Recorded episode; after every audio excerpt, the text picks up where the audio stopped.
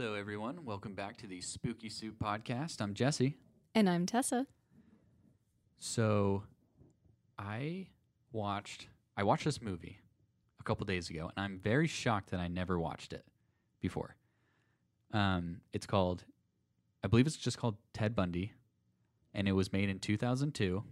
And no one talks about this movie ever. I don't see anything on like TikTok about it, like from these horror accounts I follow. Um, but in my opinion, it was the most, uh, like I would say, like it was very detailed, but also is the most like gruesome. You really see how evil he really was in this movie. Have you seen it? I haven't. I didn't even know that there was an older movie made about him. Yeah, yeah. So they did really good. Like I thought the movie was actually made in like the 80s, maybe the late or early 90s, but I mean that that's kind of when he was doing his thing. So I was like, wow, that's a quick turnaround. But I looked at the date and it said 2002 or 2003 or something. So they made it look like like it like an older movie. Um anyways, they did a phenomenal job. Check it out if you, you know, I don't know, like saying liking Ted Bundy is your thing, but you know, if you're interested in that. Um, but yeah, I'm once again shocked that no one has really talked about this. Yeah, I'm intrigued. I want to watch it. That Zac Efron Ted Bundy movie really was such a letdown. It definitely, I don't know. I'm not on like the you can't glamorize this train because I think there's different aspects that you're allowed to show. Um, however, no one cares about his romantic life. No Yeah. one cares. Yeah, it's very weird how they try, in my opinion, and from others that I've talked to about that one, uh, they try to portray him like you feel bad for him. Yeah, And they try to make him like the victim in all of it. That's kind of the vibe I got from that movie. Yeah, same here. And it wasn't until like the end of the movie you start to see him doing Ted Bundy, like the real Ted Bundy things, which I didn't appreciate. I just, I don't know. I feel like it could have been done so much better. Okay, so there there was an, a film that came out in 2021 called Ted Bundy: American Boogeyman, starring Chad Michael Murray as Ted Bundy, and that one is pretty messed up. And from what I understand, and I could be wrong, but uh, it's made by the same people who did the Zac Efron version of Ted Bundy. But I, I so I think what they realized in the end was everyone kind of had the same thought as the Zac Efron one made you feel bad for him, um, kind of made him the victim. And then in this in this version, it's like a lot more dark, and you you definitely see him as a villain in that one. So I think they they like, oh crap, we messed up, and then they came out with a, a darker version of it. Oh, okay. Well, then maybe there's a little redemption arc to be had for them, Yeah, yeah, considering how badly done that Zac Efron one was. Yeah, and it came out around the same time that Netflix came out with the Ted Bundy tapes series, and that was scarier than all, any of the movies that they made. Yeah, that was phenomenal. Yeah, w- that one was oh so good. But yeah, so check out the one that was made in 2002.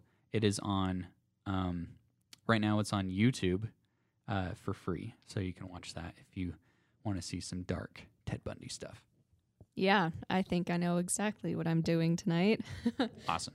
Um, but yeah, on that same note, I feel like did you see it, the Dahmer series? Of course. I felt like that was a really good portrayal of his quote unquote love life, but you don't feel bad for him like at all. And you still learn a lot of his history without feeling very bad for him.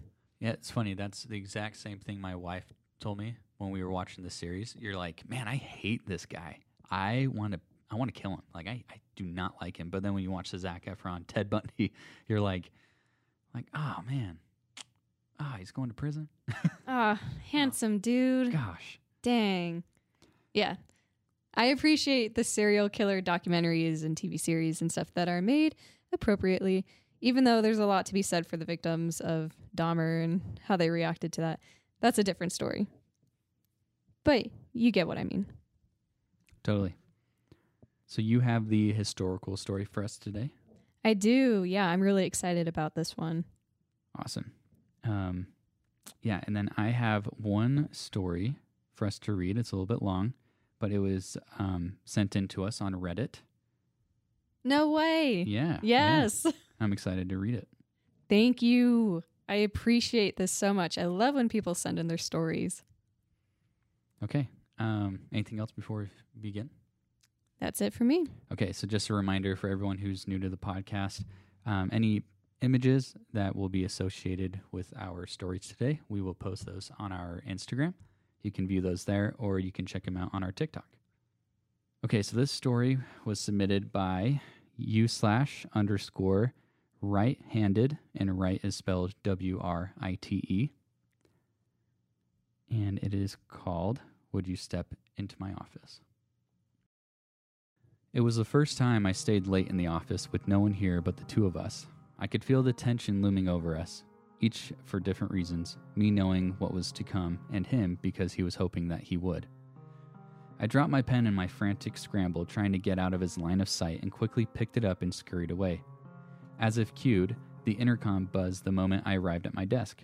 I put my stuff down and responded. Now the predictable step into my office, but he was also kind enough to add please at, at the end of his demand. I heard exactly how this goes. I had been warned about taking this position. The other girls whispered about how creepy he was or what uncomfortable things he had said to them when he was when he was way too close. There were a lot of rumors, nothing official either on the job or legally, but the stories all went the same way. They followed a pattern. Over the last week, I had been watching it unfold. The pacing by my desk, extra assignments, getting unnecessarily close to me when he passed behind. Of course, it was only when we were alone, and his timing was impeccable. I would try to only eat in the break room when others were there, but he would keep me so busy that I'd have to take a late lunch, and then con- coincidentally, that happened to be his lunchtime as well. I often would then skip lunch. He would ask for me to get things off, a high, off of high shelves or things that were low to the ground. I was smart enough to be able to get myself out of situations by acting clueless or and or asking for assistance from someone else. I was not sure if he noticed that I was aware of what he was doing and avoiding him, or if he just thought that I was a typical blonde airhead, but I knew what he was trying to do. As I took reluctant steps down the hall, I recalled all the versions of the of this story I'd heard. It was as if I had the playbook in my hand and I could call the next move. I approached his office, being sure to stay in the doorway. No surprise that he asked me to come in. He sat at the desk with a big grin. I took a small step in, being careful to keep my back close to the doorway. I heard this part of the story too how he would make space between me and the door so he could get between. Due to budget cuts, the janitor is not on shift at this time anymore, so it's just the two of us, and we both knew that. I hesitated in the doorway, trying not to seem as if I found him to be threatening, but also not trying to invite him. He spoke to me in a, in a tone that was gentle, calm, and reassuring. Oh, Gwendolyn, my dear, you've been a stellar employee, he said it sweetly. But the way he looked at me was anything but. Even from across the room, he felt too close, and I could tell he was sizing me up, and it made my skin crawl. He smiled, and had I not known better, I might have fallen for it. I have noticed how much hard work you've been putting in around here, and I want to let you know it does not go unappreciated. He made large gestures, emphasizing everything he felt was a good point. I nodded and thanked him. Yes, well, if, you would step into my office, I would like to talk to you about a possible advancement. Yes, yes, he added enthusiastically. I did have some work to finish, I thought. That's why I was here tonight. I casually reminded him. I wouldn't want to be behind and have to stay again tomorrow night. I chose my words wisely and I held firm to my position close to, to the door. Well, now, honey, that is what I'm saying. With the promotion, you won't have to be putting in these late hours. You deserve better, surely. He waved me in. I walked in. He shuffled through a stack of papers. I see you put in early hours and holidays. Darling, pat yourself on the back. Hmm, yes, he said, giving me that look a lion gives a frail gazelle. A hard worker. That's important. I thanked him and took a seat. Listen, doll, I like you, so I'm going to give you a piece of free advice, which might even make you rise past me. I sat quietly because I did not want to say anything that may antagonize him. He continued, You should really use all of your skills to your advantage. You, you're lucky, you know. You don't have to work as hard as I do to get to the top. He clasped his hands and kind of licked his lips. He stood up and walked around the front of his desk and, and sat on the corner close to me. See, a guy like me, no matter how good looking, and we can both agree I am, he laughed a little nasally laugh. I did not agree. We have to try harder. Despite our hard work and persistence, despite my education and training and all my success, he gestured towards his shelf of, of awards of best sales from several years ago. Guys like me nowadays, we get overseen, taken for granted. This rant was part of it too, like a villain monologue before he reveals his master scheme. I'm getting passed up because of things like affirmative action or some disability law or second chance initiative. You see how that might be frustrating, right? He kept going back and forth from composed to unhinged. I sat without making a sound. They're just handing jobs to anyone, even if they're less qualified, to fill a quota. It's all about the quota, right? I nodded to appease him. They give a position that was rightfully mine to. He exhaled hard.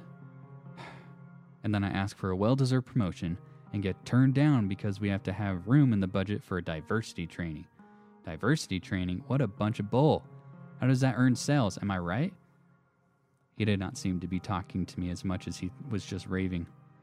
Yeah, good luck with that, Jose, getting my numbers. He can't even speak English, am I right? He was not right. Jose's first language was actually English, and being bilingual gave him a sales advantage. I did not say anything, though. I did not mention that his glory days were long gone, and he had not put up those numbers in years. It's a shame, the direction this company is going in. I knew it in its heyday, and now? He let out a sound of it, as if it pained him. If I did not know any better, by the way he told it, I would have I would think that the company was headed for bankruptcy. Instead, it was that the new head of the company was a woman, and a black woman at that. Meanwhile, even a homely looking girl like you can just go sleep with Greg in HR or even Marianne if you wanted to. Lucky you, you could just screw your way right to the top, right to being my boss. Ha! The only qualification you really need is right between your legs. He slipped in into maniacal laughter and added, Isn't that something? He was far too entertained by himself and took a moment to bask in what he considered to be golden. I was still silent. How could I respond to that? Oh, don't look at me like that. His condescending attitude cut me like a serrated knife. I meant it as a compliment. He moved closer to me, and his eyes grew wide. Come on, let me be your first rung on the ladder of success, Gwendolyn. I see you watching me when I walk past your desk, how you eagerly pick up any extra assignments. I know it is to be around me. You dropping your pen earlier. You know what you're doing. He reached over and touched my leg. I bolted up, knocking over the chair, and I fell to the floor. I tried to spring up immediately, but I fell hard and was a little dazed. Oh my, he said, rushing to my aid. He kneeled down, helping me up. I pulled away without trying to seem as disgusted with him as I was, but it was evident. Now, now, don't you overreact. Stop, there's no need to be so hysterical, sweetheart, he hissed like a snake. I started to move towards the door, but it was too late. In an instant, he was in front of it, closing it and ushering me back to my seat. Please, there's no need to act so jumpy. I just wanted to talk to you about how you can be successful. That's everyone's goal, isn't it? Success, right? He spoke in a delicate tone again. He had his arms around me and pushed me towards the chair and sat me down. I let him. Sheesh. Really, I don't it unless you want me to. I'm kidding. I'm kidding. Or am I? I am. He winked and laughed for way too long. Stay seated a moment, he said, and it sounded more like an order than a suggestion. I just want to talk to you, that's all. He adjusted his shirt and tie and took a seat. He went back to the papers he was sifting through before. He made a few sounds of disapproval and interrupted the awkward silence with, I see here you don't have much going on educationally. No, no, you don't. Shame, really. He shook his head, flipping to the next page. And your resume is a little on the weak side, to be quite frank. So let's say you left this place without a good recommendation. It could be sad to see what it might do to your future career. He paused as if he were giving me a minute to absorb it. He went on Ask any of the other girls who left without my good word. Not a smart move, but you, you're a smart girl, aren't you? I nodded because I am smart, but also I thought it might be the best to pacify him. Yes, I thought so. He seemed relieved. So, as I was saying, before you had this little episode there, he said, opening a desk drawer and grabbing a bottle of two glasses. He poured them both a little more than halfway and slid one across his, his desk. Would you like a drink? He asked, wearing a vicious smile. I shook my head. Uh, no, thank you. Oh, come on, indulge, he coaxed. You're not going to let me drink alone now, are you? I wasn't sure what to say, so I said nothing, but I also did not grab the glass. He seemed annoyed, but he still persisted, gently persuading. Come on, sugar. Is it because you're on the clock? Well, you know what? I will take you off right now. See? That is the kind of power I have around here. You're welcome, he said, although I had not thanked him. It was as if he wanted me to bow before him. Well, he obviously wanted me on my knees in some fashion. You're off the clock, Gwendolyn. Relax. Take a sip to celebrate a job well done today, he encouraged me as he lifted his glass. It was not because I was on the clock that I did not want to, it was because I despise that stuff. Oh, no, thank you, I said again, a little firmer but meek. Well, that's awfully rude, turning someone down when they offer you something, he ridiculed, swigging his drink.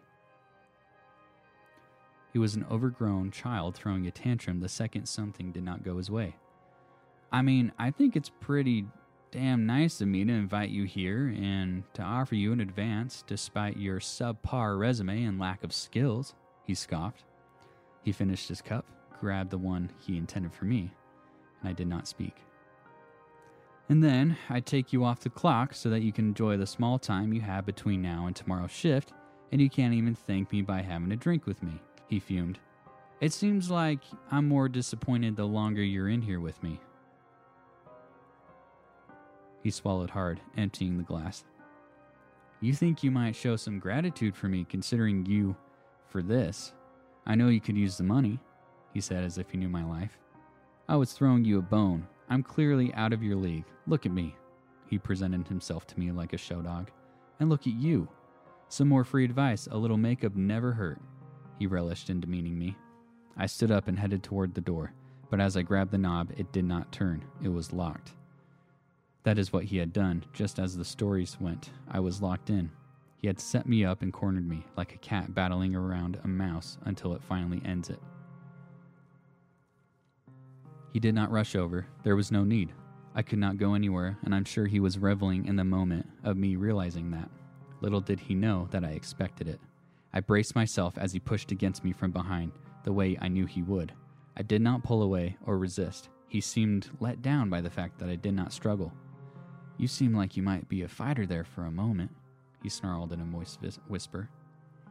I did not fight him. I just stood in place, still holding the doorknob frozen. He kissed the back of my neck and ran both of his hands down my body. I did not move a muscle. Shy girl, huh? He asked. Please don't, I pleaded. You don't have to do this. He grabbed me closer, tighter, panting in my ear. I started to squirm. I mustered my strength and broke free, but it was short lived. He grabbed me, brutally this time, forcing my arms into my back, behind my back, and holding them there purposefully, hurting me to prove his point. He easily overpowered me. He used one hand to restrain my arm and the other to demonstrate his dominance by aggressively groping me. Please, don't do this, I cried. He left my pants alone and grabbed me and started swaying. His damp words in my ear were revolting. Ah, what's the matter, baby? You don't like me? Is that it? You want me to kiss you first, make you feel special? He delighted in his own cruelty. He spun me around and shoved me against the door hard, banging my head.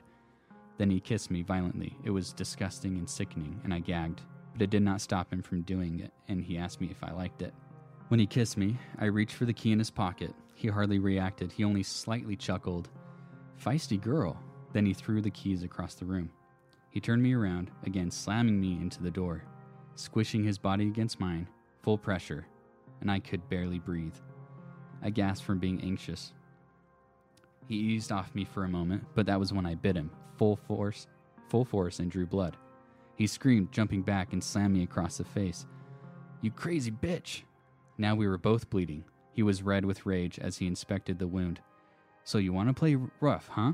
He was livid. Okay, have it your way, Gwendolyn. No more Mr. Nice Guy, he growled and lunged at me, but instead he fell to his knees. What? What the hell? He exclaimed, trying to stand up, but his legs buckled beneath him. He sat, he sat cradling his legs and howling in distress. Call an ambulance! What is wrong with you? Hurry! He was on the ground, in trouble and in need, and still he was a jerk. Something's wrong, he called out, trying not to sound as desperate as he was. Why are you yelling? I asked him. We both know very well that we are the only two here. Isn't that why you asked me to stay late with you tonight?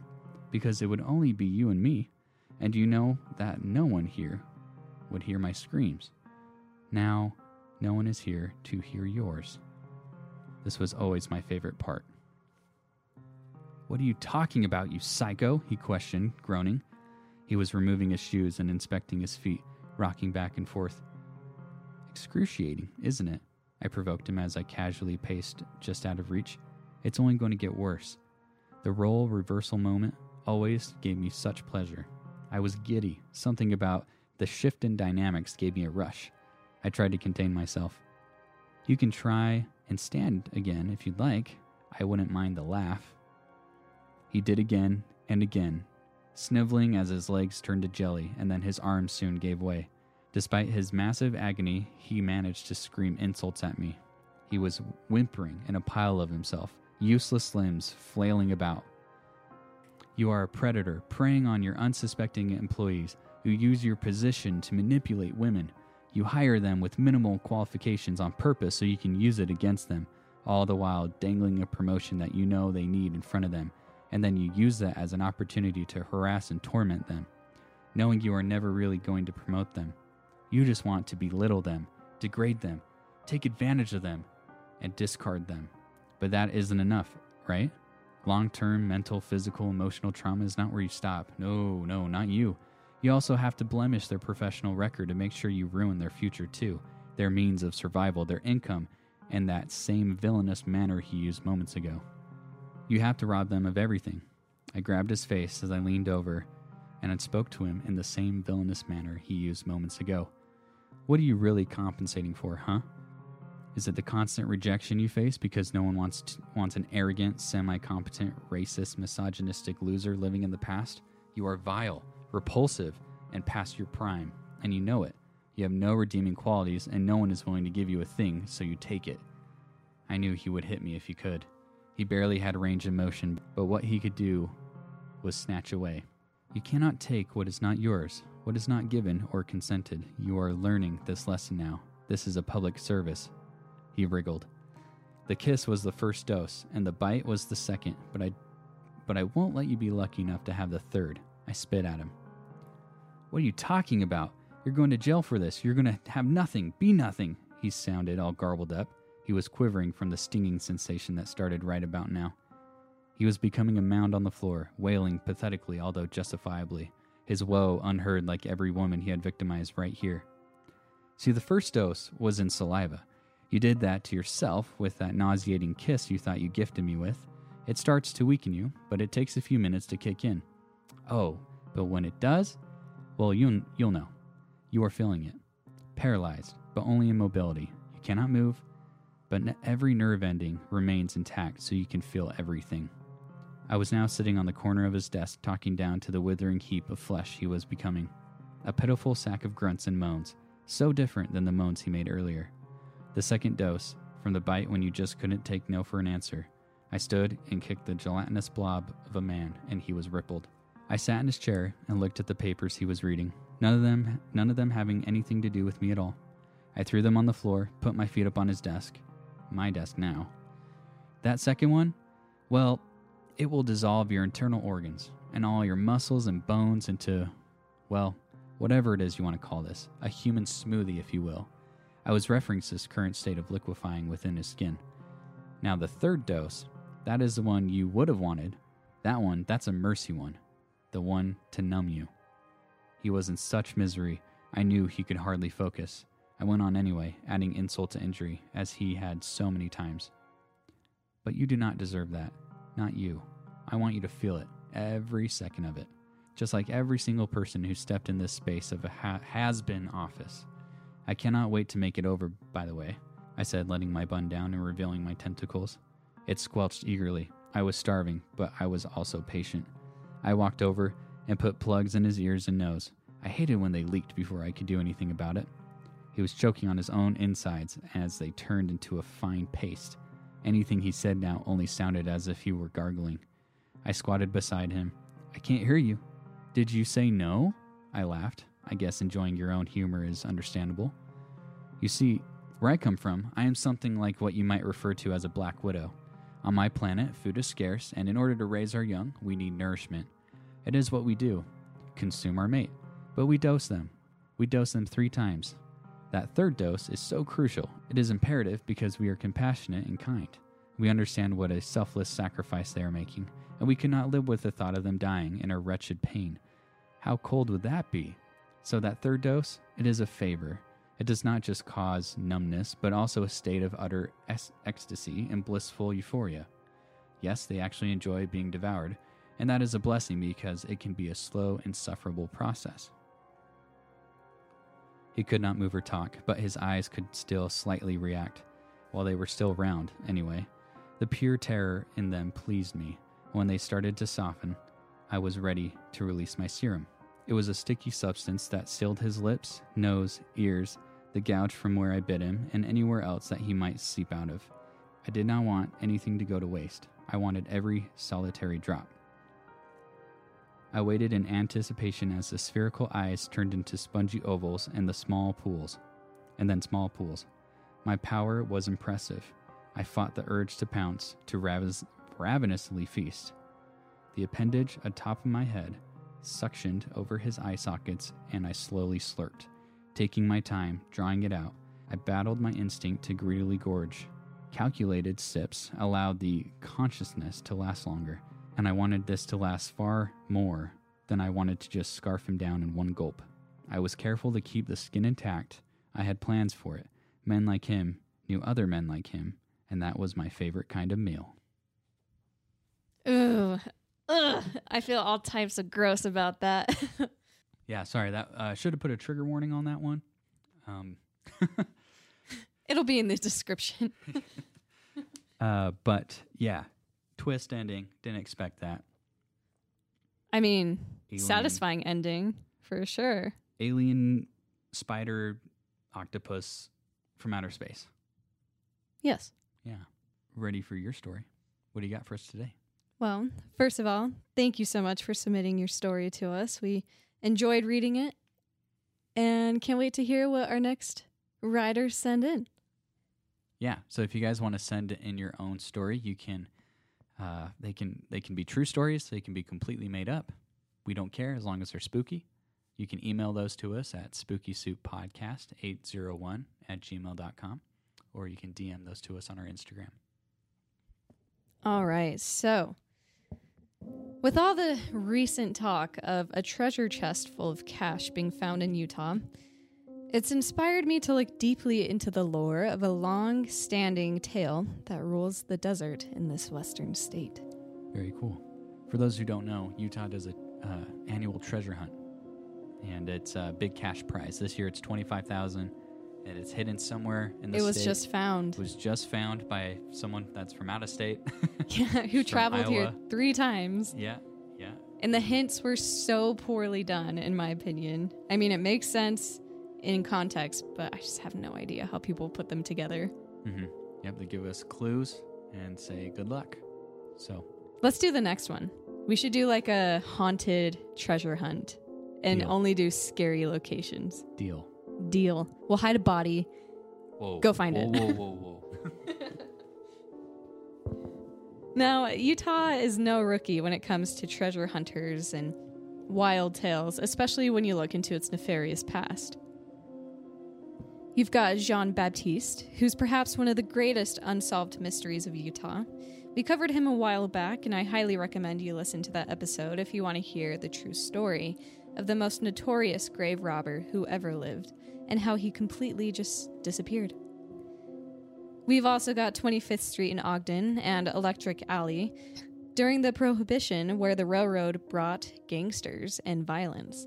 Even Al Capone himself said he wouldn't dare walk the streets of Ogden because he was terrified for his life. One of the most influential people in Ogden's past is Belle London, who was the madam of Electric Alley. She ran the brothels of downtown Ogden uh, under the front of the London Ice Creamery, but the top floor was a brothel. She was influential because she worked for the mayor and she was tasked with helping to clean up the city from illegal activities, which, of course, we all know how that went, considering that she was in charge of the prohibition and the prostitution of 25th Street. In fact, her story's so wild and such a perfect narrative for a film, I'll probably cover it soon because I'm very intrigued by Belle London. Another figure integral to Utah's dark past is Butch Cassidy. And you know him, you know the one. He's a cowboy of all cowboys, robbing the rich and giving to the poor, and killing anyone who got in his way. He was truly a rebel with a cause, and if you can't tell, we're pro Butch Cassidy over here, even though, yes, he wasn't the greatest person. That being said, what's with all this treasure talk in Utah? After all, we mentioned that $25,000 cash prize that was just found, and it's a ploy to get everyone outside to hike around and enjoy the beautiful state. But have you ever heard of the Rhoads Gold Mine? I've not. Well, you're in for a treat, Jesse. I remember growing up hearing tidbits here and there about a mysteriously elusive treasure hidden in the hills. Back in 1849, our main character, Thomas Rhoads, first came to Utah, but as an important part of Utah's history, it should be noted that he converted to the Mormon religion in Illinois in 1835. On one of their first few treks out west, Rhoads and his crew of pioneers traveled very far. Super far, in fact. They completely skipped over Utah and went even more west to California, where Thomas would inevitably take part in the gold rush. Thomas acquired land in California and shortly after settling in became good friends with John Sutter, who we all know is a man behind the gold rush after a Now the story isn't written down, but it's believed that a woman at his mill was the first person to find gold in California. However, it was rewritten. So, that's an interesting little tidbit of history to look into. When the leader of the Mormon church at the time, Brigham Young, declared Utah as their place of settlement, he advised Thomas and his crew to return home immediately and be part of their community, which they did. Now, you have to understand why Thomas was advised to come back to what was then called Zion. You see, Thomas was in possession of a large amount of gold from his escapades in California, about $17,000 worth of gold back then. While he was gone hunting for gold in California, Brigham Young sent his followers of the Mormon battalion out to search for gold in Utah, and they only turned up with just dust and flakes and nothing substantial. That being said, Young decided to handwrite money notes as a form of exchange with the promise that each would be backed by gold. Well, eventually the gold dust ran out and the ratio was way off to what it should have been with money notes to gold in the storehouse. Knowing that Rhoads was in possession of a large amount of gold and desperate to make the state of Zion something bigger than it was, Brigham Young begged Thomas to return and be part of the community. And it worked. And soon after, Thomas was on his way back with all of his gold in hand. According to the Kamas Valley History Group, Rhoads donated over $10,000 worth of his gold supply to the local mint, meaning that the settlers would have a massive jump in their exchange now, starting the economy of Utah. This, of course, made him quite the popular and wealthy man in the beginning of Utah's established history. He fathered almost three dozen children, with four of his many wives, and had one of the best looking homes in Salt Lake City, which was located just a block away from downtown LDS Church headquarters. Of course, a man of prominence has to have an equally prominent name, right? And from then on, Brigham Young referred to Thomas as Father Rhoads and is mentioned as such in all of his writings, so I will also now refer to him as Father Rhoads. Around this time, Brigham had a secret, top secret mission for Father Rhoads. He had been advised by a Native American Ute named Chief Walker or Chief Wakara, depending on the context, who was a recent convert to their church. And Chief Walker informed Brigham Young that the Utes safeguarded a mine of hordes of Spanish gold, which was hidden in the high Uinta Mountains. He told Brigham that the name of the gold site was Carre-Shinob, or There Dwells the Great Spirit. It was rumored to be enough gold to supply the Mormon church with more than enough wealth, more than they could have ever imagined at that time. The chief said the natives didn't have much use for the gold and harbored resentment over its origination due to Spanish mining and expense of the locals. Brigham Young, he became utterly obsessed with this idea, and he sent Father Rhoads on a top secret mission to take the gold out of the mine. Apparently, Chief Walker said only one person at a time was allowed to know its secret location, and that the site was constantly under surveillance, and that whoever was to claim the gold could only take as much as they could carry per visit. According to family accounts, Father Rhoads made multiple trips to the mine, and in each trip, he returned with 62 pounds of gold because that's all he could carry. He kept the location of the hidden mine close to his chest and reportedly only told his son Caleb its location as he lay ill on his deathbed. Caleb reportedly made many trips to the mines, and many people claim to have seen him with large amounts of gold in his home, just inexplicably piles of gold. That was until Chief Tabby, a descendant of the original Chief Walker, denied him access to the mine. Frustrated, Caleb attempted to petition the U.S. Congress to give him a lease on the land, free reign, which the mine was on, in exchange for paying off the national debt. And of course, Congress laughed in his face and dismissed his claims because what evidence did he actually provide if he was keeping this a secret? Now, he made many trips to the Uintas before his death, and he also took the secret location of the mine to his grave. There's no record that the public is aware of of donations in gold from the Rhoads family to the Mormon church, other than, than that initial investment that got the local mint going. The story of the long lost Rhoads gold mine has been passed from generation to generation, with many, many people searching for it. The legend of the lost mine is super dark, as people have died searching for it in the most horrible ways imaginable, like freezing to death, kidnapping, and murder, including a typical Western cowboy shootout in the mountains in a cabin filled with gold hungry outlaws, fueled by their outrage of not finding this mine. And so much more is just associated with the hunt of the mine that the locals have started this rumor or they believe that it's now cursed. It's the reason the gold mine is associated with the saying, For every ounce of gold in the mines, gallons of blood have been spilt. Yet, the allure of the gold lives on, and people to this day are searching for it. Surely not too seriously, because it's never been found and is more likely than not just a story. But hey, if you take a trip to the Uintas anytime soon, as it is prime camping time in Utah right now, take a stop at Moon Lake and look for the monster of its depths, or perhaps wander over to the hills where the gold mine beyond your wildest imagination awaits rediscovery. Oh, and if you find it, just for me, say, There's gold in them hills when you do.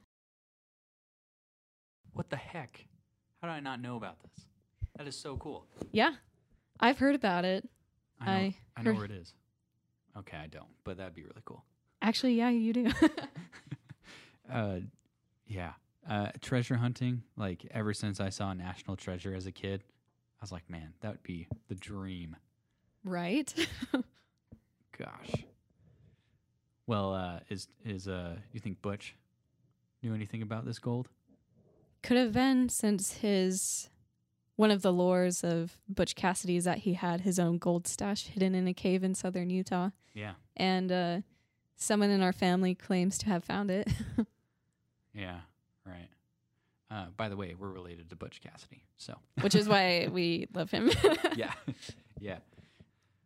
Very cool. Very exciting. If you guys want to go treasure hunting in Utah, let us come with you.